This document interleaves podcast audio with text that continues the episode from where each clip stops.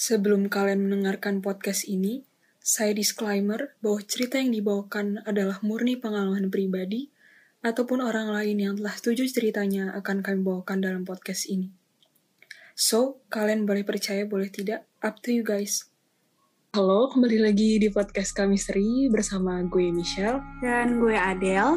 Di podcast kali ini, cerita kita diambil dari narasumber kita oleh Kak Ai. Kak Ai. Halo. Halo teman-teman, adik-adik. Iya. Kak Ai, terima kasih udah mau sharing cerita pengalaman mistisnya nih Kak. Iya, yang horor-horor gitu kan. Iya. Yes. Oke, langsung aja nih Kakak cerita pengalamannya.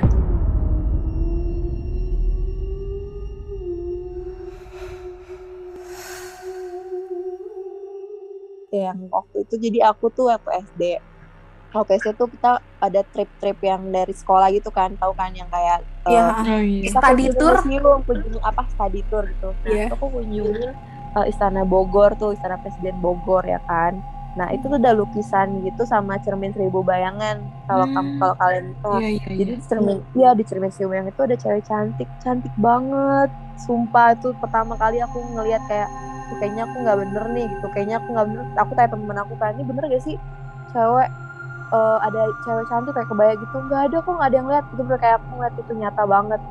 Sampai pulang ke rumah ya bener aku nangis minta dianterin lagi ke Bogor, minta pulang kayak gitu, mau pulang gitu, kayak ini bukan rumah aku gitu. Ya udah ketempelan tuh aku, ini bener nih, ini yang salah nih pasti nih gitu ya kan. Terus pas aku yang kayak aku pikir udah nih kayak masih pas kecil doang kenanya, taunya aku kena lagi pas SMA. Iya, pas SOTR tau kan, pas SOTR, store on the road.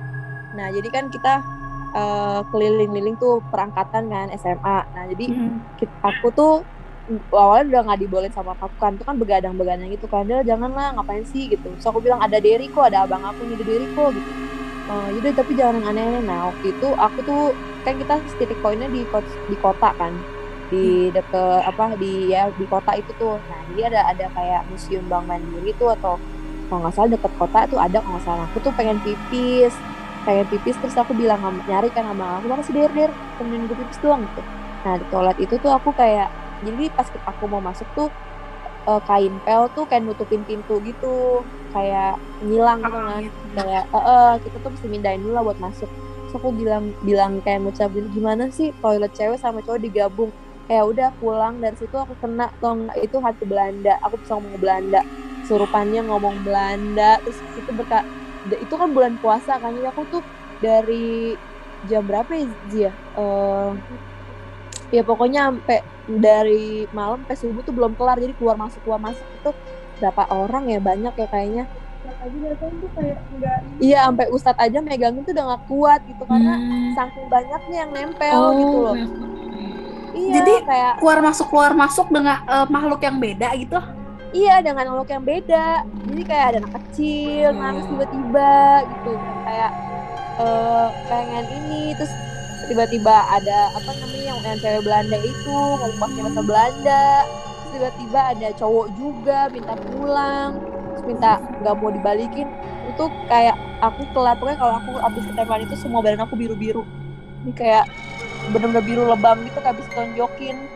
Jadi kayak waduh kelar tuh jam 7 pagi deh kalau nggak salah tuh. Ngerasa tuh badan kayak nggak ada tulangnya, jadi kayak secapek itu. Iya, capek banget, secapek itu kayak gila nih, nggak mungkin sih kayak kok udah gede gini masih kena juga gitu. Nah udah akhirnya aku kayak mulai hati-hati nih kalau kemana-mana, tapi tetap aja sih aku juga tuh pernah naik Gunung Gede itu juga kena juga. Bahkan itu aku sampai nggak bisa pulang sih kayaknya, kayak jadi pas posisinya emang aku tuh lagi dapet sih naik gunungnya, cuman kayak dapet yang udah selesai gitu loh, kayak dikit-dikit terakhir. Kayak pakai softtek pun sebenarnya nggak keluar, cuman ya emang belum mandi bersih aja gitu kan. Nah waktu itu pas aku naik tuh kayak aku kayak jalannya cepet aja gitu, kayak semangat kayak bisa nih aku bawa tas berat tuh nggak berasa, cepet-cepet nih gitu kan. Terus bahkan pada bingung, kok lo yang nggak pernah hiking kok bisa sekuat ini tenaganya gitu, gitu kan, kok bisa sih gitu. Terus kayak nggak tahu, pokoknya ringan banget lah, aman lah gitu. Nah, kepengen pipis bisa di pojokan, ya aku bilang apa sih nggak keluar darah ya pipisku ya, maksudnya kayak udah sorry bersih, udah gitu kan. Tiba-tiba di tengah perjalanan tuh aku ngerasa kayak aku tuh kedinginan banget gitu loh, kayak dingin yang bener-bener dingin gitu. Terus akhirnya aku dibawa ke kayak ada yang udah ngecamp gitu kan, tapi bukan dari kita, bukan dari teman-teman aku gitu. Tenda orang di situ, ada orang. Jadi kayak aku ditidurin di situ dulu, di nur tangan aku sama yang cewek-cewek kan, kayak baju aku kayak dilepasin dulu tuh buat dipeluk-peluk gitu kan, karena emang mereka lihat tuh kayak darahnya nggak jalan gitu, kayak gimana sih kalau orang hipo tapi belum sampai puncak kok udah hipo gitu kan.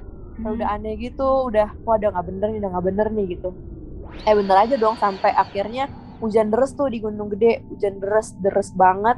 Terus makin tuh aku di situ tuh kayak nangis nggak karuan, kayak pengennya tuh kayak ada sesuatu yang aku mau ngasih tahu tapi aku nggak bisa juga ngasih tahu, kayak aku juga nggak ngerti gitu kan, aku mau ngasih tahu apaan gitu.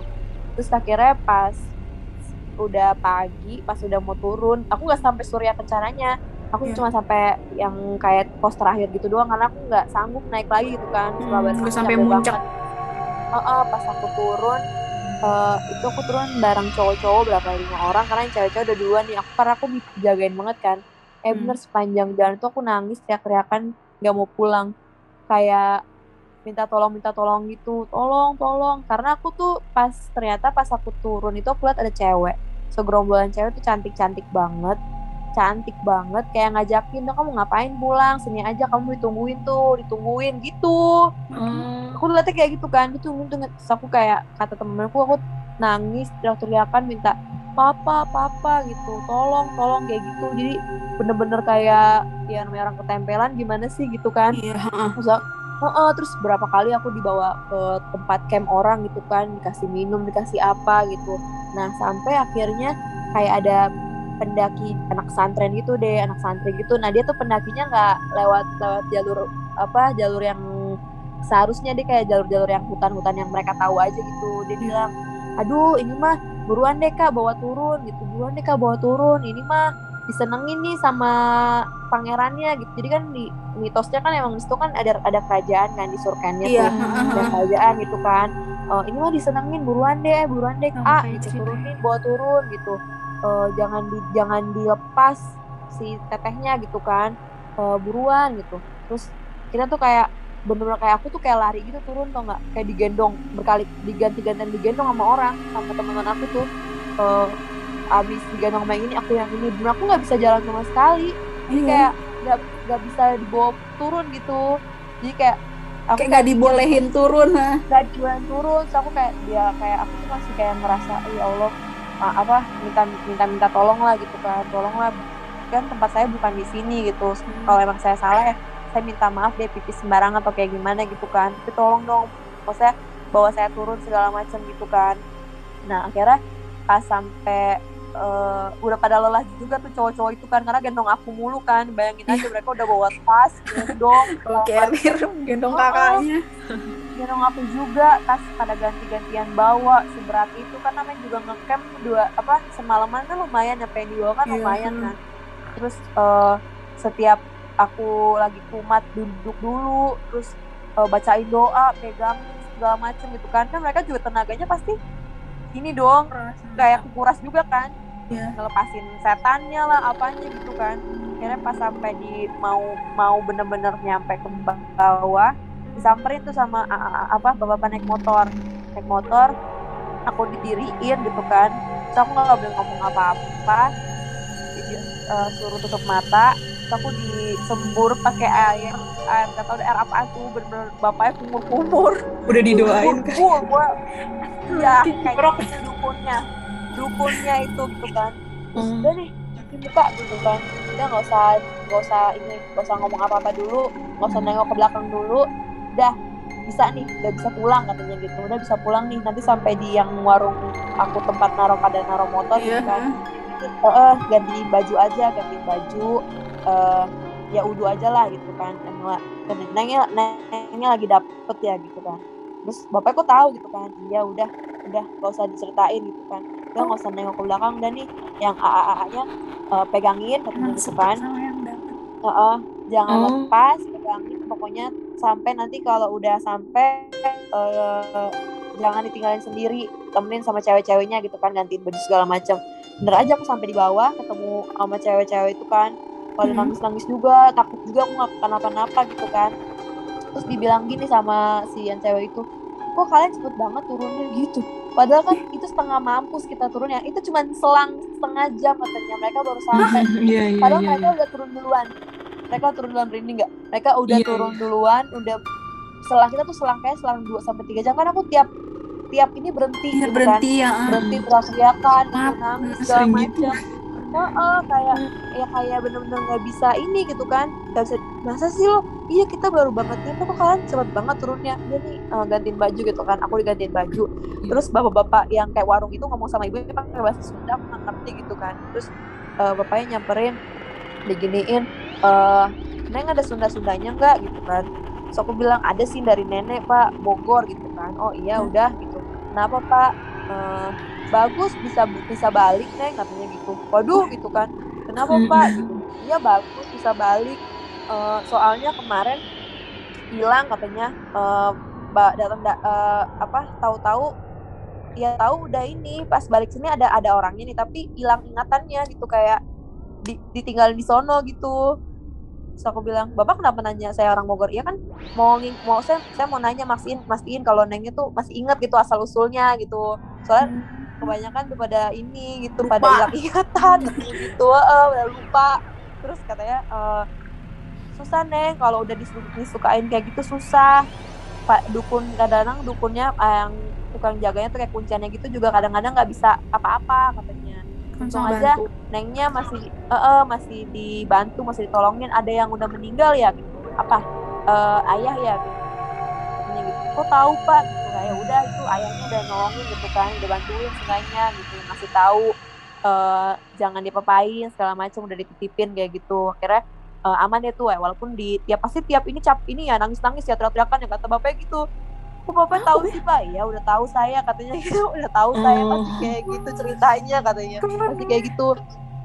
Terus kalian emang lihat apa aja katanya? Saya tuh cuma satu yang saya lihat pak, pas mau turun tuh saya lihat tuh ada gerombolan cewek cantik banget. Tau gak sih kayak muka bening gitu loh, kayak muka itu kayak nembus pandang tapi cantik gitu kan? Itu kayak pakaiannya berapa? Pakaiannya tuh pakaian kayak orang daki, kayak mau daki gunung gitu, gerombolan tapi kayak 8 orangan gitu, cantik banget kayak. Gimana sih ngeliat artis cantik gitu kan, kayak cantik banget. Nah aku tuh kayak nggak lepas mataku dari situ. Ternyata ya itu mau dibawa, tapi nengnya ternyata masih kuat lah katanya gitu. Kalau nggak ya ngikut kata dia gitu, diajak ke atas katanya gitu, ketemu si ini katanya. Ya disitulah kata dia gitu. Terus kayak ini nengnya nggak sampai ini ya, nggak sampai atas ya, nggak sampai surkan. Aku tahu pak. Ya udah berarti nggak apa-apa, kalau sampai surkan ya nggak tahu deh, walau-walau kata dia gitu. Untung feeling aku tuh kayak udahlah aku nggak bakal naik gitu, udahlah aku nggak mau naik gitu, walaupun kayak udah istirahatnya cukup kan tuh waktu itu sore-sore, kayak kan ngajakinnya kan kayak sebelum malam. Udah mau nggak naik, aku tuh kayak feeling nggak deh, kayaknya nggak deh, nggak mau deh gitu, kayak jangan, kayak dia ngasih tau jangan naik kayak gitu. Kayak aku kayak ayo nggak deh, beneran akhirnya nggak di aku nggak naik, feeling aku tuh kuat gitu kata bapaknya. Bagus lah neng, masih egonya tuh masih bisa diatasin gitu kan. Kan ada yang kayak pride-nya, gue sampai puncak nih, ya kan, karena dia kayak gimana sih naik gunung nggak sampai puncak gitu. Kalau aku tuh nggak kayak, kayak gue nggak bisa nih, walaupun gue punya masih kuat gitu kan, kayaknya gue nggak mau ke atas nih, kayak feeling gue nggak enak, ya bener aja. Udah kata bapaknya, udah aman neng, aman, udah sampai sini, ntar balik, udah nggak usah nengok-nengok ke belakang gitu mulu, udah ngomongnya nengok ke belakang. Oh iya pak makasih, aku gituin kan. Udah aman nih, udah ganti baju, aman dah katanya gitu. Dan nih pulang nanti aja ceritanya katanya, kalau mau orang rumah ntar aja ceritanya, ntar juga pasti mamanya juga ada firasat tuh katanya gitu. Ya bener aja, sampai rumah mamaku juga udah pasti kenapa-napa, soalnya emang biru kan paha tangan, pasti kenapa-napa. ya udah lagi sih udah dibilangin gitu kan, ya biasa lah namanya juga umur 20-an, 22 ya kan, kayak masih bengal-bengalnya gitu, kayak gila gitu, bisa lah gitu. Gue bilang capek deh kalau jadi aku tuh, capek banget, kayak aduh nggak bisa salah tempat, nggak bisa salah ngomong, bisa, asal ngomong nggak boleh, iya sensitif banget ngomong gitu, sensitif banget. Tempat-tempat yang aku kayak baru datengin tuh harus hati-hati kayak gitu. Kayak banyak deh kalau cerita horornya mau aku ceritain tuh, tapi aku kayak suka deg-degan sendiri kalau aku ceritain nih ada ini nggak. Iya. Tapi pengen juga kayak ngasih tahu orang gitu, kayak ceritain, tapi kadang-kadang kan percaya nggak percaya ya hal kayak gitu. Cuman kan aku saksi hidup yang aku bener kayak, oh iya ini aku lihat, oh iya ini aku ngerasain, oh iya ini aku digangguin kayak gitu. Ada si Jia sih yang kadang-kadang yang ngebantuin buat menyadarkan diri. Dia suka nangis kai. Kayak sedih itu kalau udah kayak gimana sih kalau bukan kita gitu kan, kayak sesedih itu sih paling ya kalau lagi ketempelan, kayak sedih banget, kayak kenapa harus gue, tapi ya udahlah namanya juga gimana ya, pemberian kita nggak bisa nolak juga kan, kayak emang kita bisa atur ya kan, kayak hal-hal kayak gini kita kan nggak bisa di luar kendali kita gitu, yang penting ya udahlah saling percaya aja gitu ke Allah gitu, kalau aku masih dilindungi gitu. Balik lagi ke situ sih paling aku mah nggak bisa kemana-mana lagi, minta perlindungannya. Penting kan sopan, aduh panjang bener, iya. Jaga diri kan cewek-cewek gitu ya. Udah kepanjangan nanti pada bosen. Oh seru banget. Sebenernya cerita banyak gak sih Kak? Aduh banyak banget. Kadang kayak aku tuh kayak ketempelan tuh, kayak pernah di kampus ketempelan tuh gak. Terus kayak pas pulang ini kocak juga. Jadi di kampus tuh aku kayak jadi temannya mamaku tuh lagi sakit.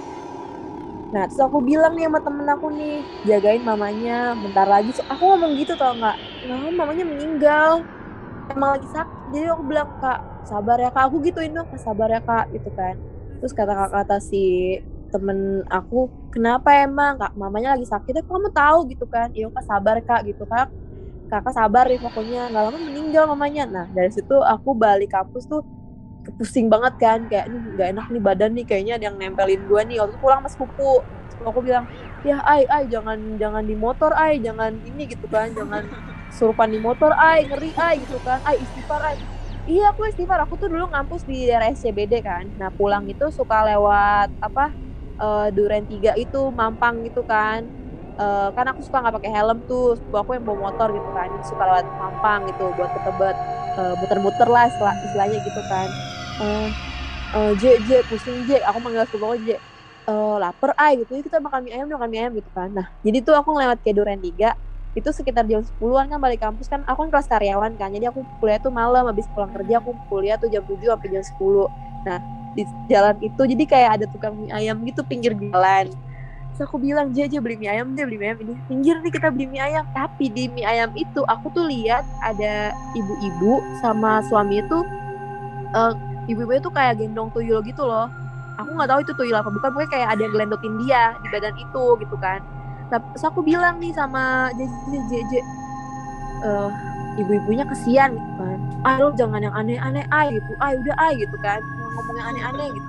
Nah kebetulan bapak-bapak itu sama ibu itu datang emang nemuin si tukang mie ayam itu. Nah tukang mie ayam itu ternyata emang bisa ini loh, kayak ngusir setan gitu kan.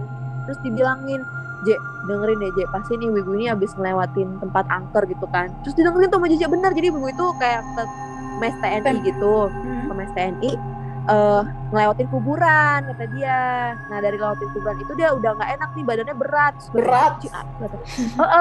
Ay, gila lo ay, bener deh ay gitu kan. Udah J, gue udah tahu J gitu kan. Itu tuh anak-anak, tuh anaknya ngeliatin gue mulu gitu kan.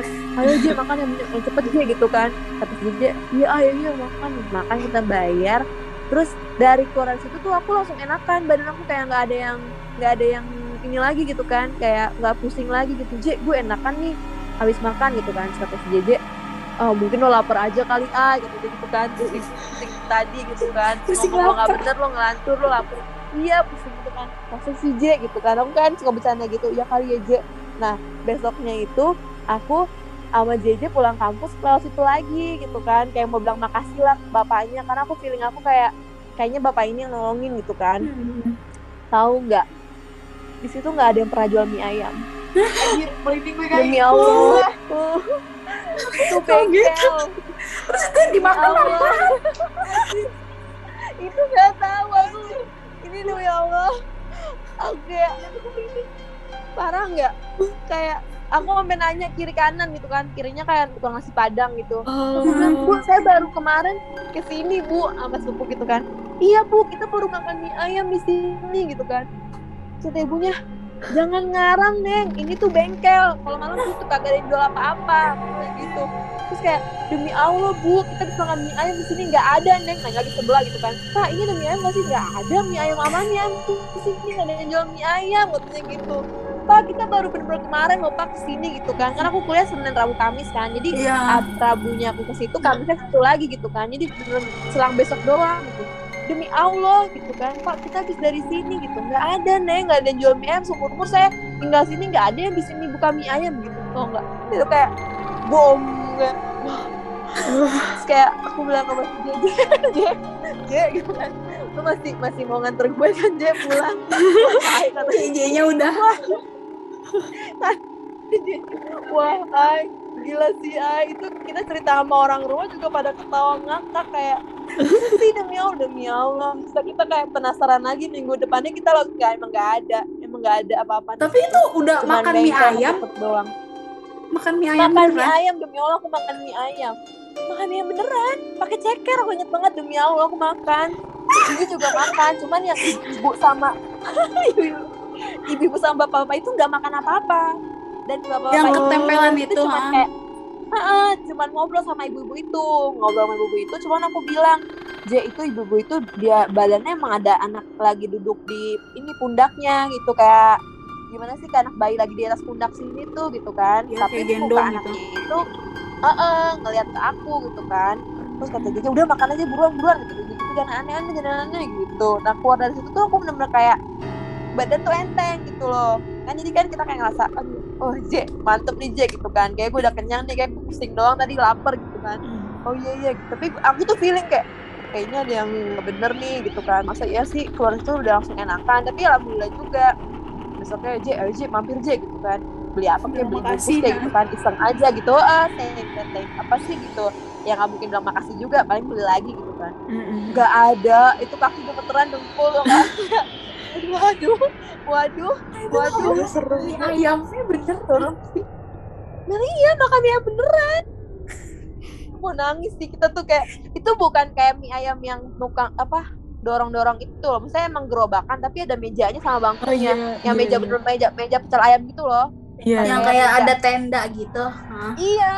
Tapi kan itu di dalam bengkel kan, emang itu tuh kayak bengkel gitu, kayak kalau pagi mungkin bengkel kali ya, kalau malam dibuka mie ayam, jadi kan bawahnya kan oli-oli gitu, aku tahu gitu kan, masih nggak mungkin salah gitu, ini pasti inian ya bengkel gitu, jadi kita ya patokan aku pas balik lagi ya emang malamnya pasti paginya bengkel gitu, soalnya kata ibu nasi padang nggak ada, demi Allah, nggak ada jual mie ayam, kering nggak. Jadi yang gue makan kemarin apa? Langsung kali ya. Ya amit-amit sih. Enggak lah, jangan sampai makan kayak gituan. Enggak lah, untung baca doa. Ya kan, baca doa sih, tapi kita makan sambil nunggu. Horor juga mie ayam tapi enggak ada wujudnya. Ya kan? Horor kan? Wah, gue sampai ya udah, mau gimana, itu pengalaman hidup kan, kayak ya udahlah J, udah cukup kita aja yang ngerasain langsung. Nggak bisa diceritain sama orang-orang kalau orang-orang nggak ngerasain langsung gitu kan. Tapi kayak orang-orang kayak ya pasti percaya sih kalau aku yang ngomong, kalau keluarga sih kayak ya emang lo kan nggak bener gitu, emang lo kayak gitu ya udahlah, itu mungkin caranya Allah kali ngasih tahu ke lu gitu, mau nolongin lo gitu. Ya udah bener, yang ibunya teman aku tuh meninggal minggu depannya, jadi aku tiba-tiba aja kayak ada ngerasa kayak ada yang ngasih tahu gitu, kayak firasat gitu. Jadi ibu itu udah teman aku sampai nangis gitu kayak makasih, untung karena jadi kan dia tuh ngekos di Jakarta, temen di Bogor, dan jadi pas aku bilang kayak gitu dia benar-benar cuti di Bogor, jadi dia benar-benar ya spending waktunya sama mamahnya gitu. Jadi kan dia jarang ketemu mamahnya kan, jadi pas si apa mamah pas aku bilang kayak gitu dia benar-benar cuti tuh. Jadi kayak dia, aku nggak mungkin ya nggak tahu kan, itu kan kita di luar kemampuan aku juga kan. Bilangnya adalah namanya juga hidup pasti ada yang meninggal gitu kan, namanya mau itu kan takdir ya, bukan kayak aku ngomong besoknya nggak ada, yang nggak mungkin lah, emang aku apaan gitu kan, malaikat pencabut nyawa mungkin.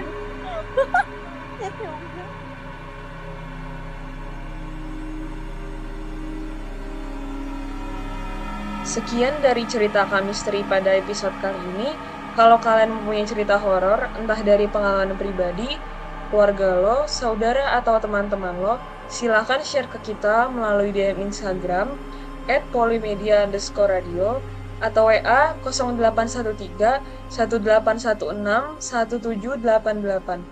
Jangan lupa juga dengerin podcast-podcast Polimedia Radio lainnya di Spotify kita yang bernama Podcast Radio Penyiaran Polimedia. Gua Michelle dan gua Adel. Kita pamit undur diri. Prepare yourself for the next story.